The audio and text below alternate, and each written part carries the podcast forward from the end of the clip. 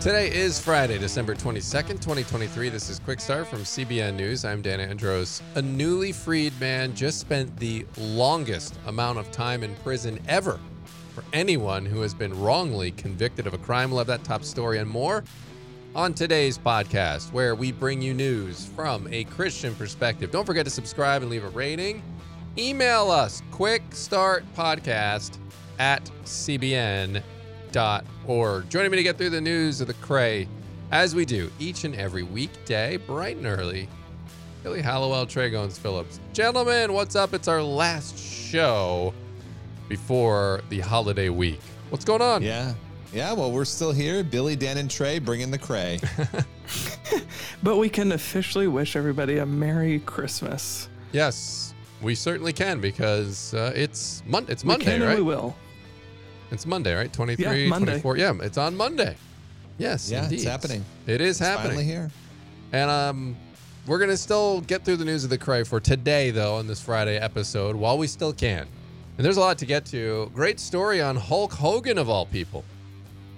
Yeah, super cool story. He actually just gave his life to Jesus and got baptized. So we'll talk a bit about the background there and his story. So super cool. Yeah, definitely looking forward to that. And on the main thing, Billy, we got an update. Really compelling interview you had with the wife of an Arizona street preacher who was shot in the head. Yeah, Zulia Schmidt um, spoke with us about her husband's ordeal, gave us some updates on how he's doing, and really some details that are just pretty shocking and also, you know, faith building. Yeah, yeah. She really talked about what's sustaining her and how she's able to function. It's really, it's really, really um, compelling stuff, but also um, just we need to hear it because that's someone certainly we need to be praying for. So looking forward to all of that and more coming up. But first, we're gonna get through the news here in 90 seconds. An Oklahoma judge earlier this week declared innocent a man who spent, get this, 48 years in prison for a murder he did not commit. It is thought to be the longest amount of time served by anyone wrongfully convicted in the U.S. His name is Glenn Simmons. He's now 70. He was thrown into jail 48 years ago at the age of 22. He says this is a day we've been waiting for on a long for a long long time and it finally came. We can say justice was done today finally and I'm happy. He was convicted of murdering Carolyn Sue Rogers during a liquor store robbery on December 30th, 1974. The prosecution's case, it kind of depended on this one testimony of an 18 year old woman who was shot in the head. And they, they didn't reveal all the details of other people she misidentified before they went to trial. And he maintained his innocence throughout all of this. And finally, finally, it's been overturned. Even though the limit for possible compensation for his troubles, 48 years of it, is at $175,000. And billionaire Len Blavatnik has stopped his apparent flood of donations to Harvard University over its handling of President Claudine Gay's recent appearance before Congress. Those are just some of today's top headlines. You can check out those stories and more over at cbnnews.com. Real quick before we move on to, I want to talk about this freed man. But the Harvard story, there's another huge donor here. Who's giving? This guy has supposedly given $270 million to Harvard. Uh, just a Yeah. quick question before we move on here. What? Why does Harvard need $270 million from from some one dude? Like this is Isn't that what they charge a year for tuition? I know. That's what I'm saying. I mean, I, I don't understand. If you get into Harvard, it's it's incredibly the acceptance rates are incredibly low.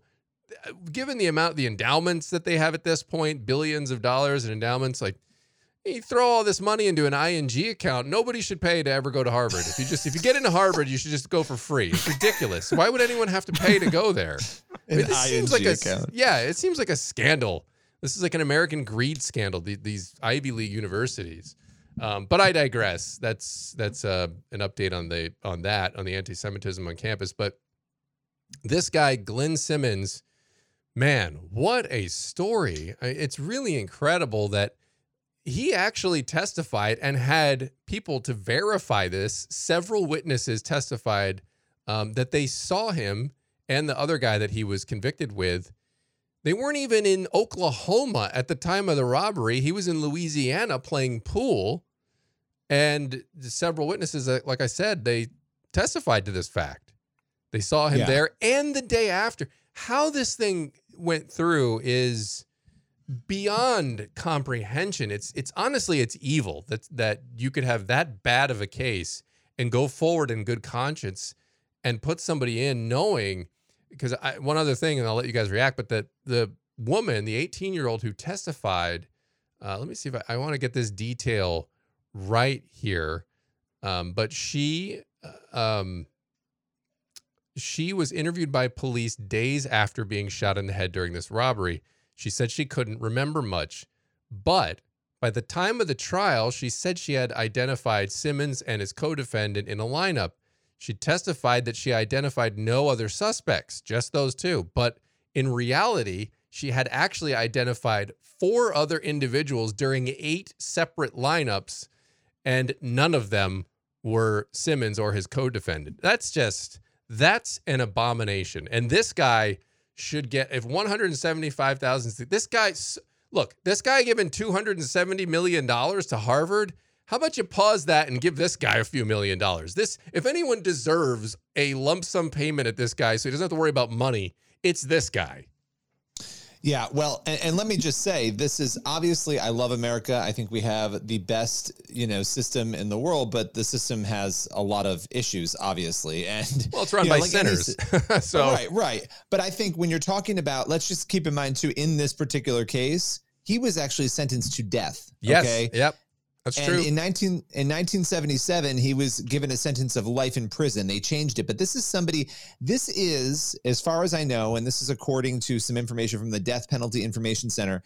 He is the 195th person to be exonerated after being sentenced to death Yeah, since and that is- 1973. That's unacceptable. well, and I'm that's sorry. Yeah, and like that is the death penalty is supposed to be in crimes when you absolutely know, right? Like you cannot you cannot go into a, a death it's just it's really honestly it's complete and total sin to enter into a death sentence when you got circumstantial evidence.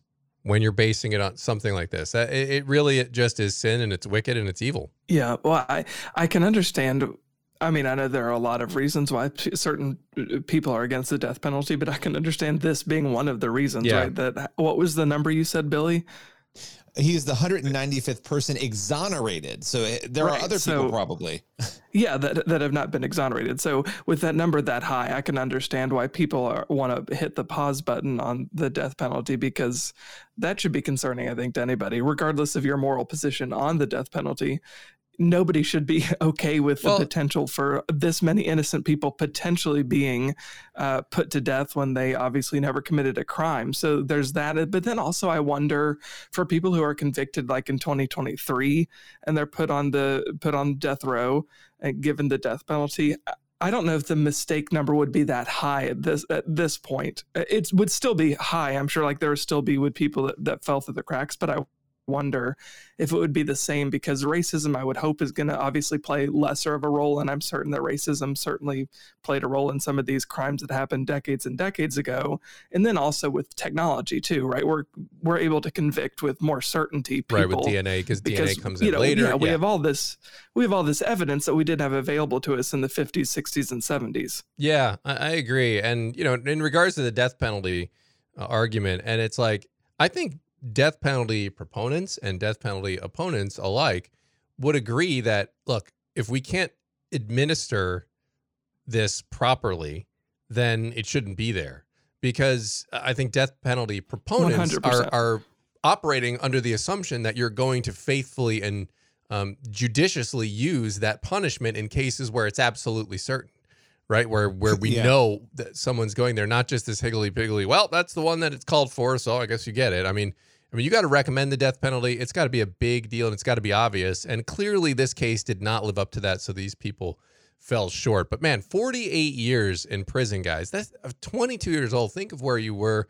I'm That's 48 now. That's my his whole life, life. is done. His his life is lost to a system that Should, and here's the thing. I just want to make this one last thing. One thing we should be doing is looking at where are the concentration of these exonerations happening, right? Because if they're and and what we do know, again, according to the same organization I mentioned before, actually, Dan, your neck of the woods, Philadelphia County, Pennsylvania, um, Cuyahoga County, Ohio, and then um, Oklahoma. These are places where there are a lot of these cases. So we need to look at police misconduct. What's going on there? How are these cases right. being handled? I think those are important things for us to be doing. Yeah, absolutely. Uh, no doubt about it for sure. But um, I, I, will just throw in one other thing. Uh, Bill, you said his life was over, and he he lost basically his his whole life. But I think this is a chance.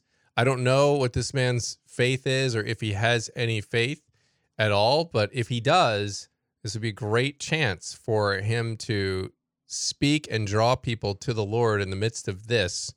And so, even the, in this later years in life, he can he can certainly point people to God still if he's a Christian. I have no idea. I haven't seen anything about about that. So um, I'm just saying that despite him losing the majority of his life, his freedom, um, he can still glorify God in the midst of that. And I hope he does. I hope he does. I, I don't know. A lot of people in prison, you know, when they they have nothing to do but read and you know you, you have ministries going in there. You hear a lot of people who turn who turn to christ in that situation. So so hopefully that was the case for him but though i i can't confirm that at all i'm just i'm just throwing it out there. So but it's i'm glad he's free you know? I, i'm glad he didn't rot away for his entire life in prison. So all right we're gonna head over to the focus story now and hulk hogan he gave his life to Christ. Great videos going viral, getting baptized. What do we know here?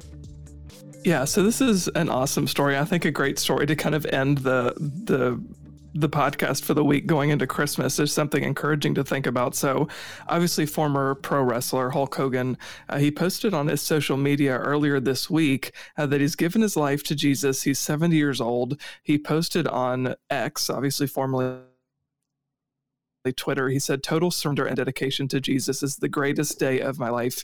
No worries, no hate, no judgment, only love. And he posted, as you said, Dan, a video of his baptism that's kind of going viral. And it wasn't just him who got baptized, his wife also. Her name is Sky Hogan.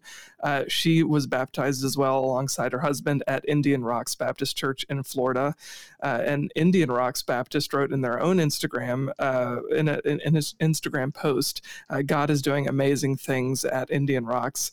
Uh, and the video obviously shows uh, Hogan and his wife being baptized by their pastor, and they both were wearing you know white shirts and he was wearing his signature you know the the headband that he always has on if you've ever seen him in any of his uh, interviews or former wrestling videos obviously and then a gold cross necklace. So uh, he shared a little bit uh, about his faith too. Uh, he said that he accepted christ uh, as his savior at 14 years old and the training prayers and vitamins kept me in the game. But now that i am one with god the main event and theme of the main event and theme of surrender service and love makes me the real main event uh, that can slam any giant of any size through the power of my Lord and Savior.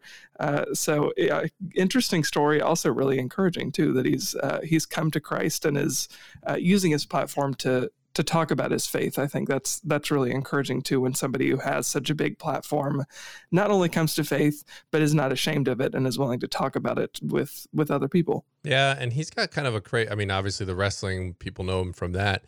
But uh, I, I worked at a time at, for 970 WFLA in Tampa, Florida and there was a guy there, a radio personality there named Bubba the Love Sponge. And he was basically a Howard Stern type spinoff. And so there was, uh, he, they were, we had a radio cluster there. So there were a lot of different stations. And he was in there. And it was always, you know, people from the strip club coming in there and just very um, shady, debaucherous kind of stuff going on there, highly sexual in nature. And Hulk Hogan was best friends with this guy for a time. And there was a whole scandal that happened with a with a sex tape video that came out and I won't get bored with the details on it, but but bottom line when that all happened, I remember this was I don't know what 10 years ago or something now, but I think I saw a quote from Hulk Hogan that stuck with me and it was uh, you know I'm paraphrasing, but he essentially talked about this. He did an interview after the whole thing went viral and and it was big embarrassment and he talked about how awful he felt right away when he when he did this act um, and i just remember thinking oh you know i kind of was hoping that maybe this would lead to some faith because clearly he was you know with the wrong friends at that time especially if he had come to faith earlier in life and wasn't really following it. Like these are the types of friends are not going to point you to jesus. And so seeing that background and then seeing him now come around now after all the wreckage living in that kind of lifestyle earlier in his life caused you know it's great to see the redemption. I love a good redemption story and uh, i hope he's able to use that to point people to God here in the future. It is really encouraging to see to see stories like this, especially if it's somebody with with such a radical transformation as you were saying, Dan. Uh, all of the stories of conversion are are important. It's great to see the Holy Spirit doing uh, doing that transformation in any, anybody's life, but I think when you see it like that radically, it's really encouraging to know what the Lord can do in in someone's life. Yeah. And, and I think it just speaks to the broader patterns that we're seeing, right, in Hollywood of all of these people who've experienced fame, money, notoriety, realizing that, you know, that's not what's going to fulfill you or sustain you. And and that is a message that should not be lost on people inside the church and, and outside. These are, you know, major testaments to God's grace and mercy. So it's it's pretty incredible to watch. Yeah. The Lord's arms are not too short to save. And no one is beyond the reach of our mighty and powerful uh, God, our Savior. And so that's something great to keep in mind. All right, we're going to head over to the main thing now. Appreciate you bringing that one to the podcast today, Trey. And the wife of an Arizona man who was shot in the head last month while street preaching in Glendale, Arizona, said she and her family have witnessed a miracle every day after doctors initially assumed her husband wouldn't survive at all. Her name is Zulia Schmidt, and she's the wife of 26 year old Hans Schmidt. And Billy caught up with her for today's main thing. Zulia, you have been through quite a bit over the past month, and I appreciate you joining us today. I wanted to Start with the beginning of the story. On November 15th last month, your husband was shot, and this is a story that has been in headlines across the country, across the world. Can you take us through what happened that day? Um, so my husband was street preaching. I mean, he's been doing that for over a year. Um, and usually he street preaches for 30 minutes before every evening service for our church. And I remember that day, like he just ended street preaching early, and I thought that was odd. I was like, maybe he's just not feeling it tonight or something. and then, yeah, like I didn't even know what had happened. I just saw him, like I heard him loading up the sound system back in the car. He gets in the car, drives the car to the church, and at this point, I had seen that you know he was bleeding and I'm like, Are you okay? I thought someone maybe just threw a bottle at him. I had no idea what really had happened. He drives our vehicle to the church, unloads the sound system. He's about to get our daughter down. And and I'm like, no, like you can't, like you're all bloody. We need to go home and get you cleaned up. And luckily my brother showed up at that point. He's like no we need to get you to the hospital. So my brother ends up driving him to the hospital and on the way to the hospital is when he kind of started throwing up and stuff. And and as soon as we got there to the emergency room he started um, seizing. And like even the doctors and the the medical staff didn't even know that he was the that this was a gunshot wound they thought that maybe none of you knew. Yeah. I mean that it's so it's so crazy that you were you were with him he's driving. I mean you had no idea. You assumed it was an assault. That was the initial yeah. But at that point once you got to the hospital then they realized that something more was going on. Yeah. They didn't even until they did a ct scan afterwards then they realized oh there's a bullet in him. And stuff so yeah then that was pretty much it. That was the whole situation, and it's just kind of a waiting game, and they've done. What was your reaction to hearing that, Zulia? What was your to hearing that there was a bullet? Because that's a very different situation than what you thought had happened. Yeah. Oh, my heart sank. Like, yeah, it's you know from okay, you know, yeah, maybe he needs some stitches too. Oh gosh, like this this is way worse than I had even, you know, assumed it was. And yeah, yeah, it was, yeah, I just felt sick to my stomach once I realized it was a gunshot wound. And, and then I remember like, even when we got to the urgent care, like he was like non-responsive. So it was, it was, it was hard. And you, I mean, you have two young children, and here you are in a situation. What were the doctors telling you as far as once they realized what was happening and they're treating him? What what were they saying in terms of his chances and, and what was going to potentially happen in those in those days? everyone that talks to you just said it's devastating. It's devastating. That's that's the one word I remember from the night. Every doctor, every nurse just said it's devastating. It's devastating. And I'm just like, like, I felt so sick. it's like, that's the last thing you want to hear, you know? Like, you start questioning, like, how, like, yeah. what's the last thing I told them, you know? Or, like, yeah, or why wasn't I paying attention? You start questioning everything. Um, and yeah, and I mean, even, even, I remember, like, even the neurosurgeons, they said they're like, we're waiting for neurosurgeons to come talk to you and stuff. And they're like, yeah, it's devastating. No one wanted to touch it. They were like, yeah, no one's gonna touch it. No neurosurgeons. Yeah, it's just not operable. And then even just hearing the detective say like, "We'll know more after the autopsy." It's like what? Like it felt like it was. You just heard that the detectives. Oh my gosh! Wow. How did you? Because you have been. You've posted on social media. You know, you had a message on Thanksgiving that was really inspirational and very powerful how did you keep the faith? How have you kept the faith in these weeks with having two young children going through all of this chaos? How have you been able to do that to keep your faith? Honestly, I'm I'm like shocked. You know, like how oh, I honestly think it's people's prayers, you know, like that's the only way I can explain it because there's been moments where I'm like, how am I this okay? You know, like you even feel guilty for not crying. It's like because I've yeah. seen it and it's like it's so you know like in the beginning like just seeing him like connected to everything where it's almost like he doesn't even look like himself. It's like yeah, you start questioning like yeah, you start questioning everything, but it's like I know it's people's prayers and I know God has a plan in all of this because there's no other way to explain it. Like like how, the ugliness that I would see and just the peace that I had.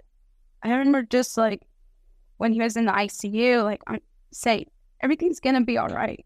Like, how do you say that when everything does not look all right? so yeah. When you're hearing police officers say, "We'll know after the autopsy," I mean that that instills such a hopelessness in people, and yet there you were being hopeful, asking people for prayers, and I love that you're crediting the prayer for what has happened. I, you know, I don't, I want you to share what you're comfortable sharing, but where are we now? We're a little more than a month out from the, this shooting, and he was in ICU with very little hope. Where is he right now? How is he faring right now? Um, so right now he's made a lot of progress. You know, I mean, but in the days of progress, there's still frustration. There's still difficult days. Yes, we're grateful, but it doesn't mean you know the days aren't hard. You know, I'm like, just see your loved one in that situation. It's not easy, especially when, you know, he he was our main, the main provider for our household, and he would go to work, and now it's like you see your person. It's like a whole reset. They have to relearn everything, and the brain is such a sensitive thing that we don't know still. You know, like what's going to happen, what tomorrow's going to look like, what a year from now is going to look like. I mean, we're hopeful and we're praying and we're contending for like a supernatural recovery, but there's just so much unknown still, so much uncertainty. But it's like every day we've been able to witness a miracle from that first night where they're like, you're going to start seeing blood just come out through like the holes, like his ears and stuff, to it's like he made it past day one. And now here we are a little over a month. And it's like the progress he has made, it's just amazing. I mean, now he's a little bit, he understands a bit more like the situation, but we still don't know 100% how much he understands because he's unable to communicate at the moment. You know, so but but he is awake but he is awake and he is making progress yes, right now. Yes. That's that is incredible, and it's something you're giving us prayer points here because I was going to ask you how to pray, but I think what you're describing, you're telling us what we can be praying for, and anybody listening or watching this, you know, praying for you, praying for your children, praying for for him, and as far as finding the person who did this, um, do you, I mean, it, do the police have any leads on on that? Honestly, I don't. I don't even think so. I don't know at this point.